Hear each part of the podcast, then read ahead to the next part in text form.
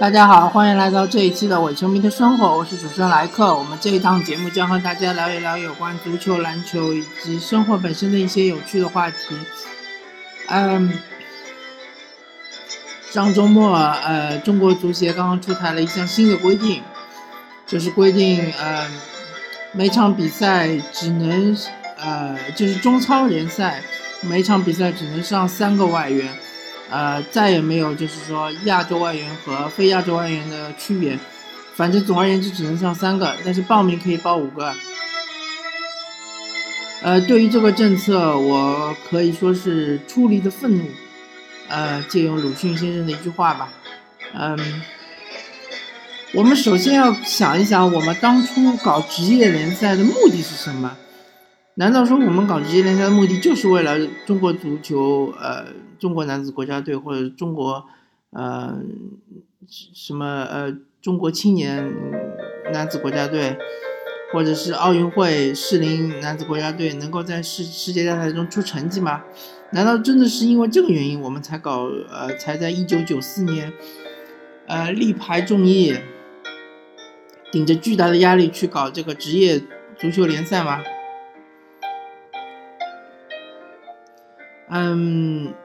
我个人觉得不是这样子的。我们是由于就是说我们国家改革开放也已经有94年的时候也已经有10几年了，然后我国政府就是希望体育产业里面也能够逐渐的市场化，然后就是拿足球这个产业作为一个试验田，就像是当年的深圳特区一样，蛇口特区一样，对吧？然后逐渐的希望推广到每一个行业，每一个运动都能够达到职业化，能够达到能够达到收支平衡，对吧？能够逐渐的国家能够能够把他们的资金从这些运动中抽离出来啊，同时也能够就是说保证这些运动成绩不会下降的太快，甚至于如果一个良性循环的话，能够保证这些运动的成绩能够有更高的提高。但是主要的原因就是说国家不想花钱再去搞这些运动了，因为原来都是举国体制嘛，都是什么体工大队啊，都是少体校啊这样一个体制，那么势必国家要花纳税人的钱去支撑这些开销。但是搞了市场化之后呢，当然就会有企业就介入这些运动，然后所谓的国家体委他就不需要花钱去养这些队伍，这才是最终的目的。所以说如果我们搞清楚了我们为什么要市场化，为什么要职业化我们的足球运动，为什么要搞中超联赛，为什么要搞中甲联赛，为什么要搞中乙联赛，那么我们搞清楚了这个目的，我们就应该知道所谓的联赛服务于国家队这样一个逻辑是错误的，是没有道理的。而且我们的国家体委也好，我们的政府机构也好，口口声声的说要管办分离，管办分离。什么叫管办分离？管办分离就是说管理团队和举办这个联赛的团队是2个团队，是完全没有关系的，或者说是极少关系的这2个团队或者这2个管理层。我的理解就是说，管理这个联赛的管理层应该是由所有俱乐部的老板组成的一个联盟，然后由这么一个联盟推举出一个所谓会长，或者说是一个主席。但这个主席呢，他是没有特别大的实权的，或者说我们不从老板里面推举一个主席，我们可以外聘一个所谓的专业人士，比如说像 NBA 的大卫斯特恩、亚当肖华，来我们来委托他，或者由他来代理我们来管理这个联赛，目的是能够使联赛的利益最大化，能够为老板赚取最多的钱，然后大家通过一定的比例来分成，或者一定的协议来分成。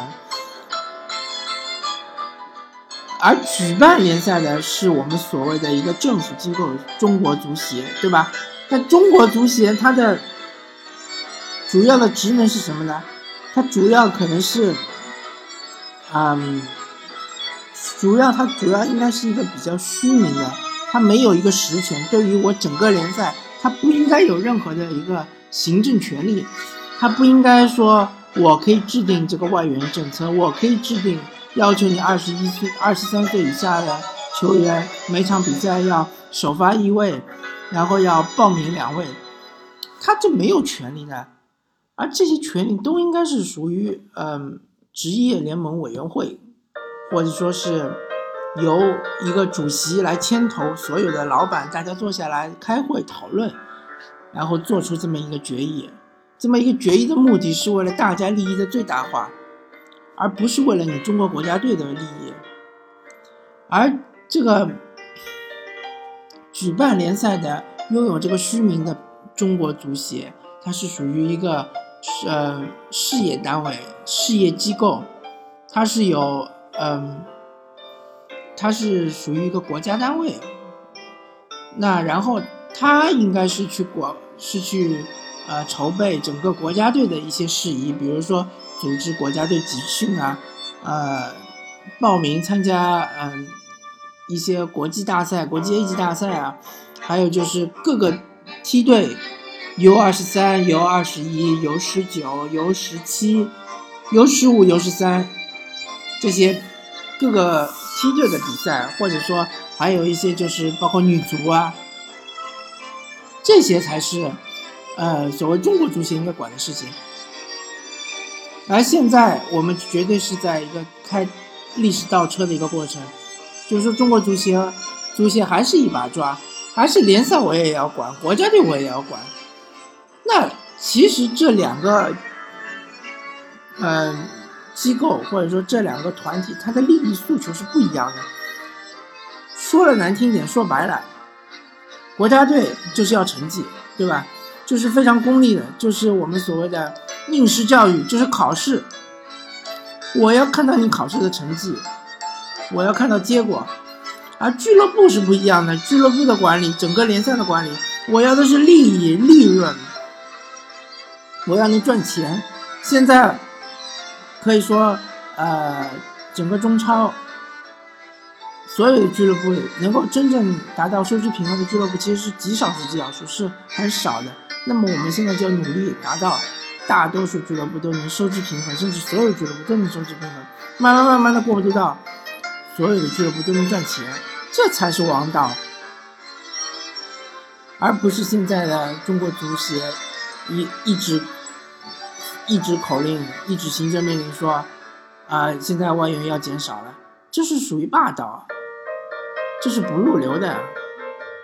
英足总从来没有规定过说我英超能够上几个外援，只不过由于英国它本身的国家的一个法律，劳工法规定它是要有劳工证，这个不是英超规定的，是英国法律规定的，所以才有了这个户口本之说。所以说我们的一些评论员或者一些媒体或者一些舆论，不要老是拿青少年足球来拿青训来说事，这个不应该是由联赛承载的一个责任，联赛不应该承载这样的责任。联赛就是应该是一个赚钱的机构，就是一个盈利机构，它不是一个非盈利机构，它不是一个慈善团体，它不是一个应该让你青少年进来免费培养的一个培训机构，不是这么回事儿。联赛就是要服务于球迷的，或者说如果说的极端点，可能联赛的球迷和国家队的球迷是两批球迷。那么我们联赛就要服务于联赛球迷，而不是服务于国家队球迷。而如果你是国家队球迷，那么你可以不来看联赛，但是你喜欢看国家队，那么这一块的球迷应该由我们的中国足协来服务的，或者由那些国家队的队员来服务的。如果你真的只追求成绩的话，很简单，你就拉一支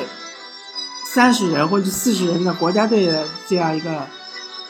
团体，你不要参加联赛，你一年四季都在外面去拉练好了，对吧？反正现在中国人都有钱，你中国足协也有钱，你带着这批人从巴西去拉练到阿根廷，再拉练到比如说美国、欧洲各地，你去拉练好了，说不定这样成绩出得更快，对吧？或者你去搞举国体制好了，你还是从校体校里面去培去选拔你的人才。但是我这里要说，少体校的这个制度其实已经是不适应于现在中国的环境了，因为当时或者20年前或者30年前，那个时候我们还没有进入小康社会，那么很多家庭还是处于比较贫困的这种情况，那么他们愿意把自己的孩子送到少体校去吃点苦也没问题，至少有一个盼头，对吧？至少包吃包住，至少我不用出学费，对吧？万一出了成绩了呢，我们还可以发财致富。但现在的家长真的愿意把自己的孩子送到少体校去吃那种苦吗？去做那个3重1大吗？去做这种训练吗？我表示怀疑。而且少体校真的有很好的教练吗？我也表示怀疑。所以说你这个倒车是开不回去的，你现在只有往前走，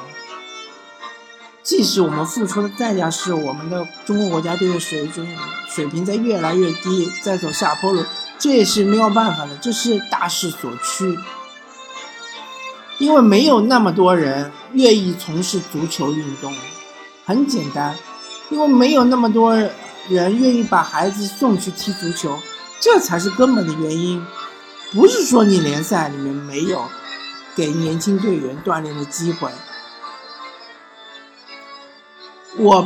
我这里其实说个很简单的观点，就是说现在的家长并不缺钱，对吧？现在很多球员他们可能家里也很富有，那你在中超没有机会，你可以送他到国外去吗？比如说送他到葡甲去踢葡甲吗？或者踢比利时乙级联赛都可以啊，你去踢吗？但是他不愿意，他就愿意在中超，他就愿意在恒大队的预备队里面天天踢预备联赛，因为恒大给钱多嘛，很简单。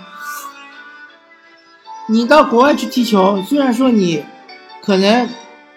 有很好的锻炼机会，对吧？可能球技会涨，但是毕竟你是出钱的那一方，你是要花出成本的那一方。所以现在是市场经济，你很难阻止中国足球的衰落，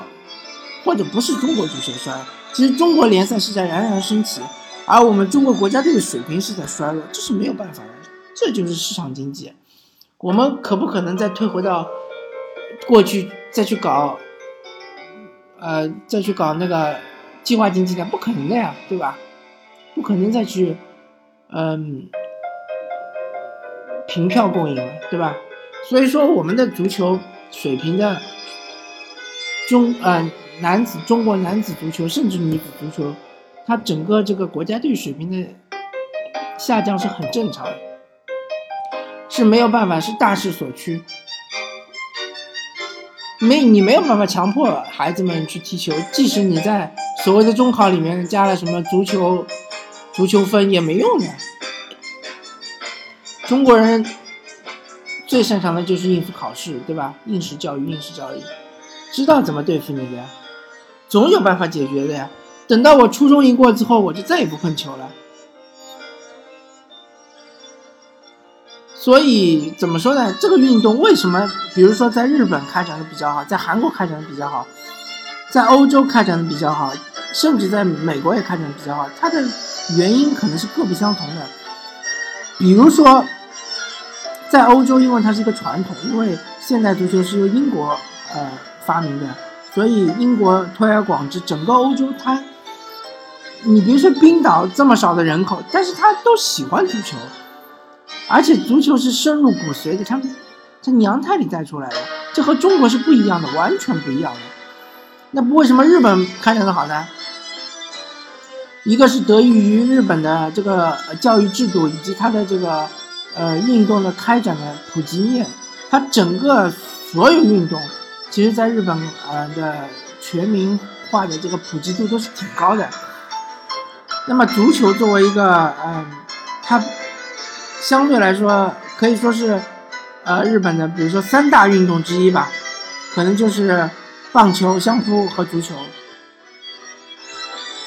所以说它这个是比较容易上去。骨子里来说，日本的家长是鼓励孩子去参加运动的，他不单单是踢足球。其实你说日本第一团队的运动肯定是棒球，不可能是足球，对吧？甲子园多有名啊，对吧？所以说家长是鼓励孩子去运动的，至于你参加什么运动是你自己去选的。那美国就更简单了，因为美国人他本身的身体素质就很好，其次他们的特别是男孩子，他们是从小就喜欢玩橄榄球，橄榄球这个东西是很讲究身体对抗和身体素质，所以他这种身体素质，他踢足球的话是有先天性的优势，你是对抗不过他的，所以他可能技术上没有那么好，但是他的身体力量是很强的。所以中国他各方面都没有优势，而且中国青少年又不喜欢足球，或者说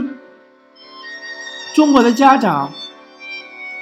不倾向于把青少年送去从事足球运动，甚至不要说足球运动，就是说去送去参加任何一种运动，他都不一定是很情愿的。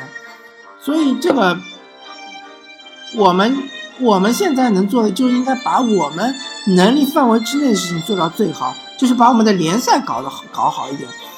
搞到能够让每家俱乐部都能赚钱，对吧？然后逐渐把我们联赛这个品牌搞大了之后，说不定以后我们也能像英超一样卖版权，把我们的整个体育产业都带动起来，这不挺好吗？为什么偏要去做一些南辕北辙的事情，偏要去强扭那些不甜的瓜呢，对吧？好吧，这一期我们关于中国足球的话题就聊到这里，感谢大家收听这一期的伪球迷生活，我是主持人莱克，我们下期再见，拜拜。